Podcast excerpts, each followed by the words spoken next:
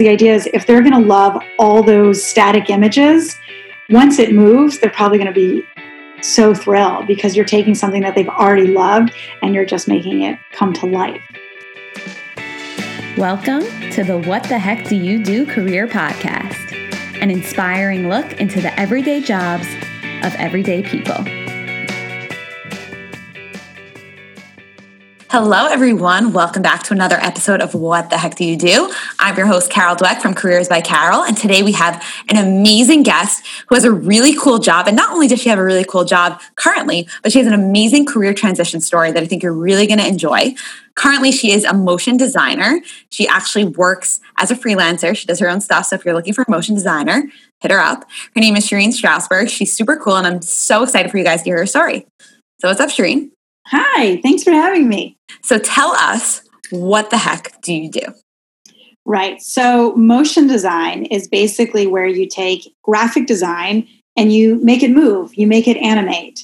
And the way that I like to often explain motion design to people is that if you have something to sell or something to tell. So if you have something to sell, that might mean that you're a business and you're offering a new business product or a new um, a new offering, and you want to sell that product and you want to ex- explain that. A sp- explainer video is often one type, and then another type is if you're a nonprofit and you maybe have data or a mission statement or a story and you want to show that and and show and explain about how your nonprofit um, can can help with something. Animated videos are really helpful for that. So if you have something to sell or something to tell.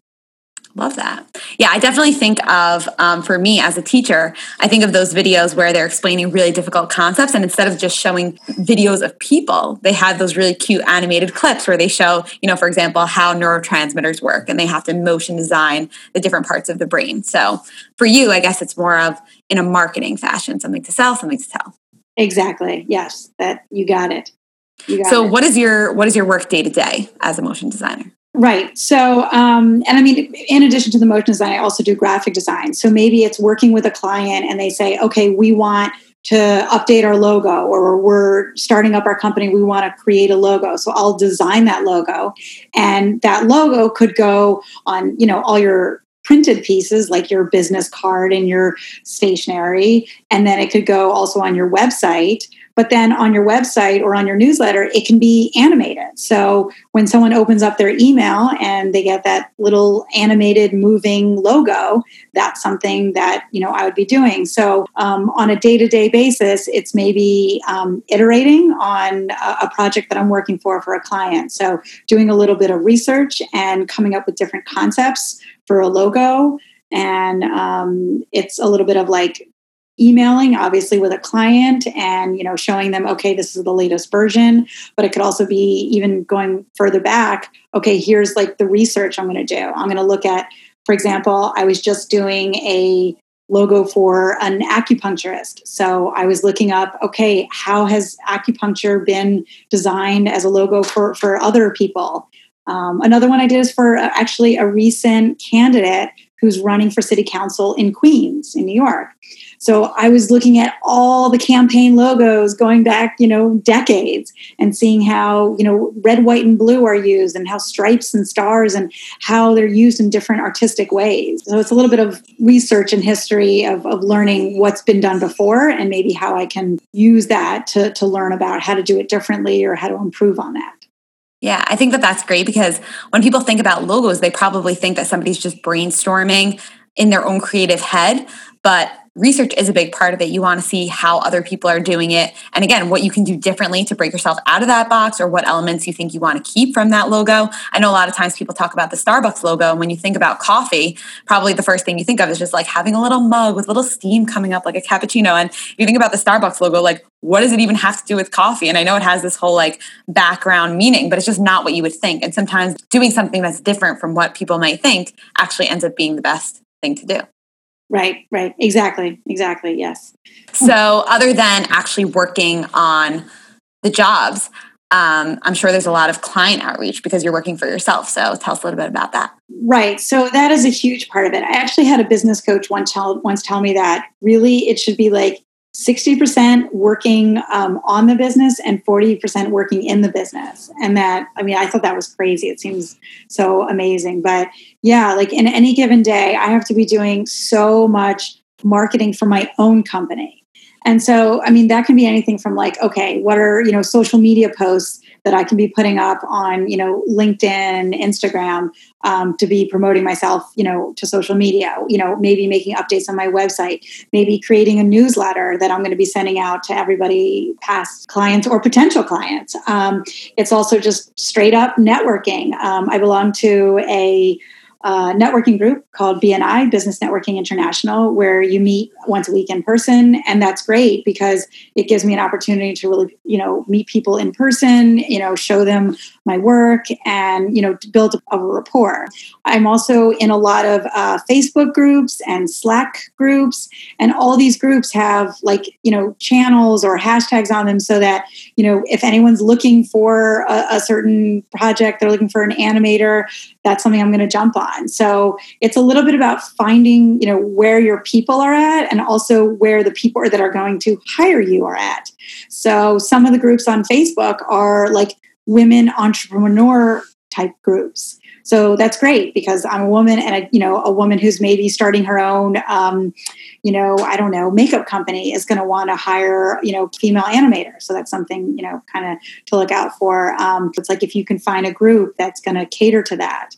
Um, some of the Slack channels I'm in are just for motion designers. And you think, well, why am I going to get work for motion designers? I'm not. But sometimes they're going to get too much work and they're going to look for people to refer you business. So referral partners is a really great way to get work. And it's that's all part of networking. Mm-hmm. These are great tips, not just for people in motion design, but any sort of freelance field where they're looking to network or looking to get referrals. So thank you. Absolutely, absolutely. Like any, and I mean, you know, I'm I'm not even tapping into all of them. I know there's, you know, uh, you can use LinkedIn for that a lot as well. I haven't even started that, um, but it's it's finding okay, where are the where who are your potential referral partners and business partners and where are they where are you going to connect with them and it can be online it can be in person i mean there's different ways to, to try and and, and it, it, a lot of times it's got to be a mix like mm-hmm. you really don't want to limit yourself to just one source. Mm-hmm. Um, so yeah, and and realize that there's always going to be more opportunities and more ways to meet people, and also think that like you never know who could become a referral partner um, in the sense that you think, oh, I'm in design. Why would I want to meet a lawyer? But like, you never know. Like, maybe that lawyer is really into art and they meet tons of art lovers and creative and design people. So it's like you never want to discount anybody who could be, uh, you know, a, a potentially a, a, great resource and For sure. Partner.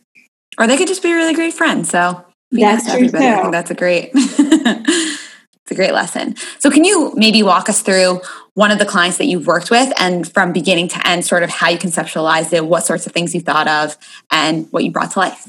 Sure, absolutely. Um, so, I'd love to share with you about a project I did for a company called Mobilize America. So, they were started uh, by two guys who uh, formerly worked in uh, the Obama White House.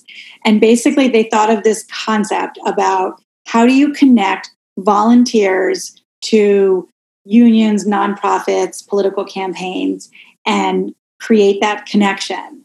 And they couldn't quite figure out how to kind of explain what they do. So they went onto this Facebook group that I'm a member of called Dreamers and Doers. And um, they were looking for somebody to create an animated video that explains their process and how they connect companies and or, or, or well not so much companies but more nonprofits and uh, campaigns to volunteers and so they put up a post i responded to it we had a phone call and pretty quickly they hired me and uh, you know, from sort of the time they put up the post to the time um, I started working on the project was was only a matter of weeks and um, and then we had about six weeks to put the whole thing together. They came to me with a two minute script. Um, and they said it was cut down from five minutes, and I encouraged them to cut it even more. By the time we got into the recording studio to do the voiceover artist, um, we had gotten it down to about 90, almost 90 seconds. Wow. Um, so people don't have a lot of patience to watch long videos these days. So 90 yeah, seconds is, the, the max.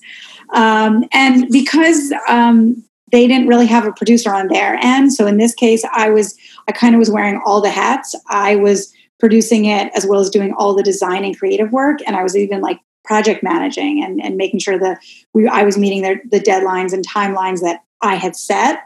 Um, so that I mean, this was their first time doing this. So it's like I was working with their marketing department, but they hadn't any experience with doing motion design. So I kind of gave them the timeline based on what their deadline was. What, okay, the first week, we need to focus on creating the style. So they gave me their graphic and brand design guidelines. And then I sort of took that and said, okay, how can we use that in a, a motion animated way that would be interesting and, and visually interesting? Um, and then, so that first week was a little bit of coming up with the the graphics and then getting a storyboard. And that really should be like a big first step. Like that's really a chunk of time because you're going to be basically doing a frame per phrase or sentence. Um, so think about you know the way Hollywood movies are made. It's the same idea. They're going to storyboard the entire movie, and so it's going to be like you know think of a eight and a half by eleven paper that's going to have you know thirty frames on it, and they're all going to be static images. And but each one of those frames can be fairly artistic. It's almost like you want to make each frame as good as it can be if it didn't even move so that when you make it move, it's going to be even more interesting. So each one of those frames is like a piece of art. Then the next step, while you're even kind of working on the um, the the storyboard, you're also going to be recording the voiceover artist. Um, and also thinking, or, or at least casting a voiceover artist and coming up with uh, possible music uh, tracks to be used. Once the storyboard is approved, we're going to go into the animatic. And once the animatic starts, that's going to be taking all those individual frames and putting them on a timeline and playing it with the voiceover and um, the music. So this way the timing is set and you know, okay, we're okay with the way this story is moving along. It's fitting in the right time. It's moving along great. Let's move to animation. Then we move into taking all those static style frames and making them move and animate and you're literally making a film here yeah it's basically like think of a you know a 90 minute film but that is 90 seconds so it's a it's a much shorter sort of timeline and budget and um, and then you know there's there's sort of final steps along the way of finalizing your music and um, and doing a sound mix and finalizing animation how did you learn to do all these things? well, it was a lot of steps in the process. Um, so, can I give you a little bit of uh, my backstory here? To... I would love to hear your backstory. Okay. Sure. So, um, so when I was 16 years old, I knew I wanted to be a film composer, and that was I was so determined. I was a musician, but I really loved how music was used in film. So, um, I ended up going to college and studying music, and I was sort of told that I really should get a sort of um, classical background in music in order to study uh, film music. So after four years of studying music, and I also at the same time as my bachelor of music, I got a bachelor of science in audio engineering. Uh, two bachelors in four years. It was crazy. I don't recommend it, but it was intense and I loved it. Wow. Um, Good for you.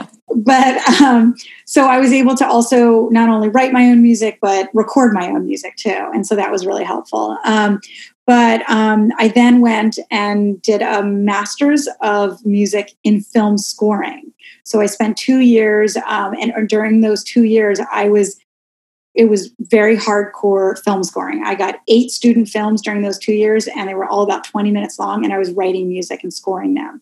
From there, I went to Los Angeles and for about 10 years worked as a film composer while as a backup career, I was also working full time as a sound engineer. Wow. Um, so you were making the music for films? Is that what that means? Yes. I mean, it was it was tough. It was again a lot of networking and meeting people. I started off doing short films, uh, doing some short animated projects um, as the film composer. Um, then I started getting a little bit into documentary work, and this is like very early on in the. This I'm dating myself a little bit, but there was no like Netflix. Netflix was a DVD company then, uh, so independent film and like film festivals like that was the way things were marketed. Um, um, and and really the film industry was kind of in the early years of of, of independent film. Um, and but the problem with this career is it wasn't really giving me a work life balance. And um, it was a lot of going out at night and networking with directors, going to film festivals, film screenings. And it was my husband who suggested, why don't you try graphic design? He looked at my film studio and was like, you can take your creativity and apply it to like software and and and computers and that's like a, that's a specific talent.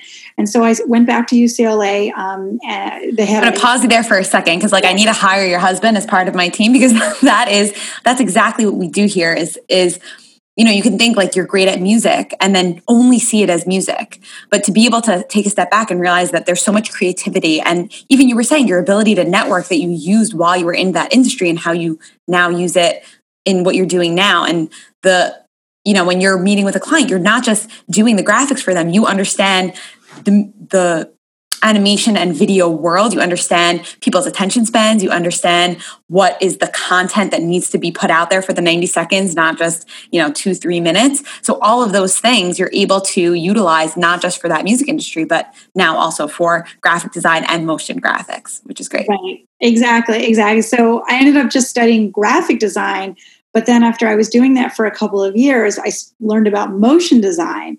And so it's really like my career came full circle in the sense that all of that experience that I had from the previous careers in terms of understanding, you know, how sound mixing and editing work and how the pacing and timing and rhythm of film scoring work. And then when I learned graphic design, how the design aspect of it, and both of those sort of funneled in great to a career in motion design. Hmm. I think that's also a really great lesson to our viewers, which is in the beginning of your career, you sort of have that ability to do anything. You don't really have to worry so much about that work life balance. And a lot of people from the beginning are like, no, I want to choose right now something that will give me that work life balance. But if you don't need that work life balance right now, that doesn't mean you can't go into something and then use the skills that you learn there somewhere else. So, figuring out what your values are at that moment is very important and not thinking about what values you want in the future because in the future you'll, you'll worry about your future values. Yeah, so I mean, Sheryl Sandberg, uh, who's the COO of Facebook, I mean, she wrote a book called Lean In, and it was about this idea that she was meeting so many women who were, you know, in their 20s, maybe 30s, and they they weren't leaning into their careers. They were literally physically standing in the back of the room or the back of the the you know the um, the conference room because they were afraid to get involved because they knew well eventually i want to get married i want to have kids. And it's like yes like absolutely you eventually do but she was saying and she has a whole ted talk about all, all of this that's a really amazing everyone should check out um, that eventually led to her book lean in. And it's this idea of like okay well this woman i was talking to didn't want to like sit in the front of the boardroom you know she wasn't even dating anyone. Like you know don't don't worry about that. And i mean you know again this is uh, obviously my perspective as a woman. I have three children now. Um, their ages uh, two six and eight. And um, you know things didn't always kind of go the way i planned. I mean this is getting a little more personal and not as much professional but it's all part of it for for a working mom is that you know i i wanted to get married and have kids and and all of that but it took way more years to happen than my career did. But because I was so invested in my career, it's like that, it, it's like that, that didn't matter. I, I wasn't holding my career back because it's like whenever that happened, it happened. But I was really, really important to me to, to do what I love and to take my passion and, and, and move forward with it. Yeah, I really appreciate you sharing that. I think that a lot of people do struggle with that, but I love that idea of you know, if some parts are feeling like they're not working out, at least you have control in, in that way over your career and you're able to make sure that that's moving forward. But if you didn't lean in from a young age and you were just waiting around for all that other stuff to happen and then that didn't happen on top of it, I can't imagine how frustrating it would have been and how much harder it would have been. So, do you need any specific requirements to do um, like motion design or graphic design in general, or is it something that you can pick up without it? So, I mean, you know, the tools are important. Um, you need to, you know, still have, you know, good creativity and design sense, but you know, you do have to have some knowledge of the tools. And when I say the tools, I mean usually it's the software. So in this case, Adobe software, it, it is helpful to know. Um, so the Photoshop, Illustrator, InDesign, um, those are all the software for you know sort of you know designing and then after effects is the soft the main software for doing 2d animation Um, these are all owned by Adobe and part of their Creative Cloud subscription. Um, and then it, it, goes can go so much further and so much deeper from there. Now, 3D animation is a huge thing that I've studied a little bit, um, and there's Cinema 4D is the main software. Uh, it's owned by a, a, German company called Maxon. Um, but then there's um, different ones, Houdini and Nuke and Octane and Redshift. I can go on and on and name so much more software. Um, but um, and I mean, you know, it, it is helpful to to go to school and and learn these a lot of these skills in terms of sort of the, the the soft skills of understanding, you know, like the design and how to use typography and, and type, but then also the tools and how to actually use the software. Um, and I mean, it, you you can go to like a four year college and definitely do that, but there's also a lot of resources online. Um, if you don't mind me for a minute, just touting the the animation school that I actually am a t- teacher's assistant at. Um, it's called School of Motion, uh, literally schoolofmotion.com. And um, they're great. And part of the reason I assistant teach there is because um, I took classes there. Um, basically, when I was doing graphic design and I wanted to get better at motion design, I started taking online classes there. And they can also get really focused in the sense that, okay, you learn animation, but then I can also learn character animation. I had specifically focus on just animating characters. Um, so the subject can get very deep uh, if you want to go down that path. Mm-hmm. Yeah. So definitely, I think this is one of the um, career path that you do have to have those technical skills. Like you said, you obviously have to know how to use that software. But what are some of the soft skills or just like the personality traits that somebody should have if they're thinking about getting into this field?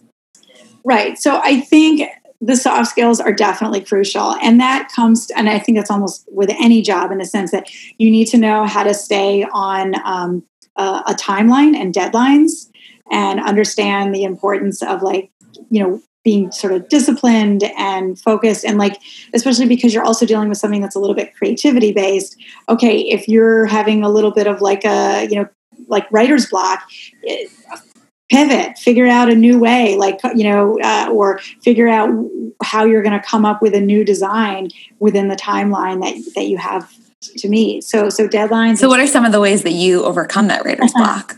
So um, a couple things. Sometimes it can be literally like just taking like time to get away from the computer and using you know pen and pencil and, or a pen and paper and um, sketching out ideas that's one way um, i think using social media not as a distraction but as inspiration so you know make sure that you you have either a work and personal account on facebook or, or instagram so that I, when i go to instagram i can go and look at you know all these incredible animators and designers that i follow and just go through my feed and look at work as as an inspiration.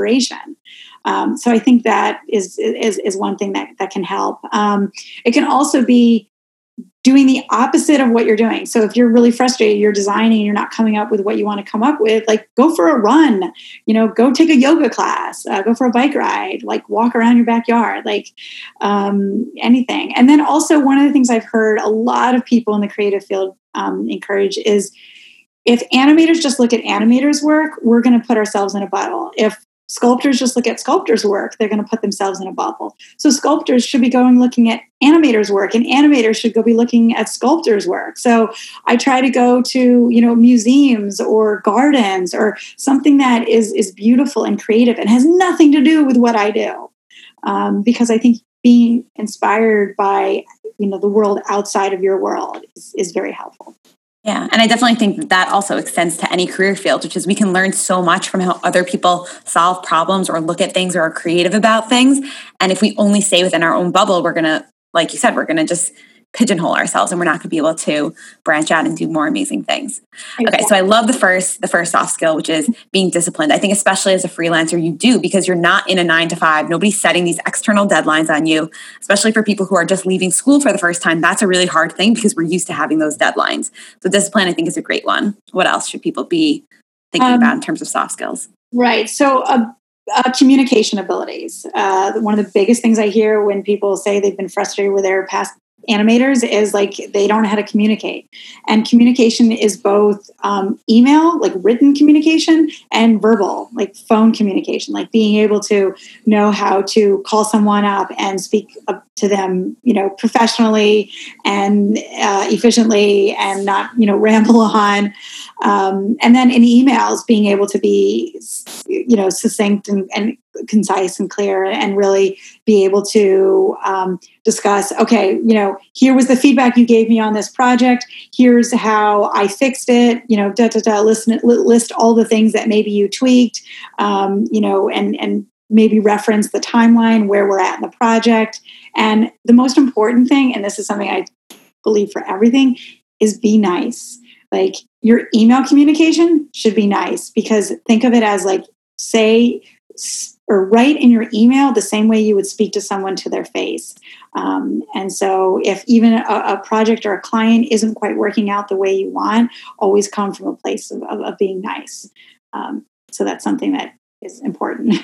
Yeah, that's such good advice. So the truth is, as you're speaking and you're talking about the communication and saying how you have to go back and forth with your, with your clients, something that I'm thinking of, and I'm, you don't have to be specific in terms of pricing, but how do you think about conceptualizing billing your clients when you don't really know like how many times they're going to come back for edits or do you put a specific price that includes a certain amount of edits? Like how do you do that? And i think that that's something important for freelancers in general. They're always struggling with how do i figure out how to price my services? Ah, that is very challenging. Um, so there's something in the industry called scope creep, um, which is where you know you say, okay, we're gonna do a one minute video. It's gonna be with you know these color styles or you know with this script, and then it, the the scope creeps and it's like, well we actually want to do a 90 second video. And actually you know what? We want to break it up into like three 45 second videos. And oh you know what? We want to get in this um, other artist. And we want to bring in a few more character designs right? The scope can totally creep. So mm-hmm. what you want to do is be able to put a contract in place. Um, contracts are very important uh, with for businesses, especially independent businesses. Um, so, um, so even though I, my name is Shireen Strasberg, my company, so I basically set up my own LLC, is 87th Street Creative. So, um, so I've set up 87th Street Creative with contracts in place so that um, when I work with a client, we get all the terms in there. So what are the, you know, the pay terms? Is it net 30? Is it half 50% payment up front and 50% on the back? You know, there's different ways to do it. Different clients are going to have different ways they want to do it. Um, there's also, you know, one of the things that has come up is um, the project files. So normally when I deliver my final product to a client, it's an MP4. It's literally just the video but I keep all the res- all the source files, all the project files. And the reason I do that is because what they can do is they can take just all my work and then if they want to make any edits or changes, they're going to go take it and maybe, you know, give it to somebody who's much less experienced and um, for a much lower rate. And so sometimes what I do is I add a fee on there to buy the project files from me. And so they're not just included in, in the initial setup of the project. Um, as far as um, other things for pricing, so I believe that um, hourly is not the best way to go. Um, for one thing, I work really fast, so obviously hourly doesn't always benefit me. Um, so I pr- try and do a per project fee, and basically I do it, you know, per like ten seconds of video. So you know, it's like a ten to fifteen second video, or is you know the next block would be a thirty second, a forty five, or a sixty, and price it based on that. I could also imagine doing it hourly would be really tough because you're not always working in hourly chunks. Like you're not just sitting there for an hour and doing the work. Um, like you said before, sometimes you might have to stop and take a run in the middle. And are you going to charge the client for that run where you're thinking about their creative project? So I, I like to think of my work as not being like hourly work. Um, it's definitely, you know, I, I, will come up with an idea in the middle of the night and I, you know, maybe want to go put that down and then, you know, work on it again in the morning. Or maybe I want to stop midday because I've been working straight through for five hours and I need to, you know, get myself away from it and step away from the project for a couple hours. Um, so yeah, hourly is a little bit tricky with the type of work I do for sure. And I think something that people struggle with in general when they think about hourly work is like you said, when you're getting faster, when you're getting better at things, you feel sort of guilty to charge people more, but you really do have more experience and you're better at your job. So it's like kind of this catch 22 when you think about it in that way. Right, right. Yeah. I mean, I like to always get to the point where like, okay, can we come up with with you know without doing you know dozens of edits and retakes but you know really come up with uh, something that's going to work from the very beginning. And i think that's where it's worth it to really spend the time in the beginning doing the research um, doing sort of the understanding of what the client wants and is looking for and spending way more time on the storyboarding part rather than the final animation. Because the idea is if they're going to love all those static images once it moves, they're probably going to be, you know, so thrilled because you're taking something that they've already loved and you're just making it, you know, come to life. So. Even just hearing this it's making me happy. Like i feel like you're making people's dreams come true in that way. It's like bringing bringing what they what they were thinking in their head and something that they probably never even could have thought in their head and just bringing it to life is probably so rewarding Right. I mean, that, that's how it felt with this um, Mobilize uh, project for, for Mobilize America. It's like they had this vision and they, they had a really good design sense and the, and the graphics of how it was being used on their website but they just had trouble explaining it to potential clients. So suddenly taking, you know, all their designs and, and branding and then putting it into an explainer video and something that they could just send off rather than having to go into, you know, multiple emails and phone calls to explain it over and over again was was such a great resource for them. Um, and you know, they put it up on uh, social media channels and they put it up on their website. Um, they send it to clients. So yeah, it's it's been very effective for them. Amazing. So I know you have tons of experience and it sounds like you're really amazing at what you do, but did you ever make a mistake?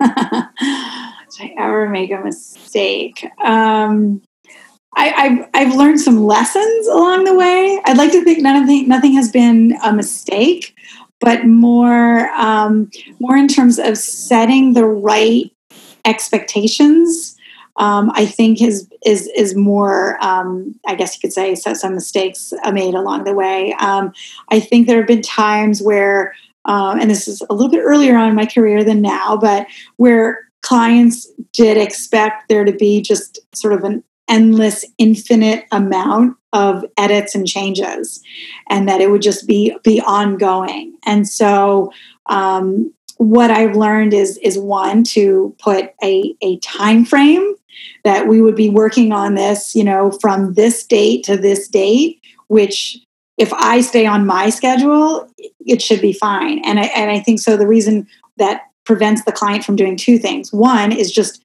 falling off the face of the earth and just because they don't respond to your emails isn't shouldn't become your problem. It should they should still be paying you because you're you did your rounds of, of changes and edits. Um, and two is that they expect there to just be continuous amount of edits. So if you put a deadline and a timeline that that helps prevent sort of ongoing mistakes from happening. Um, yeah that's great advice. I think. I could see a lot of young designers really falling into that trap, especially because you want to deliver a good product because in the end of the day it really is a referral based business. So it becomes really easy to be sucked into just doing whatever the client wants but having those boundaries seems like it's really really important. Yeah there's actually something that people i know add to their contract called a kill fee. And the idea is if this project just needs to end because the client really isn't keeping up their end of the bargain um, this project needs to be killed and there's a fee for doing that um, wow. Kind of a scary sound. It, sometimes it just has to happen. Yeah. Um, so, what advice would you give to somebody who's thinking about going into motion design?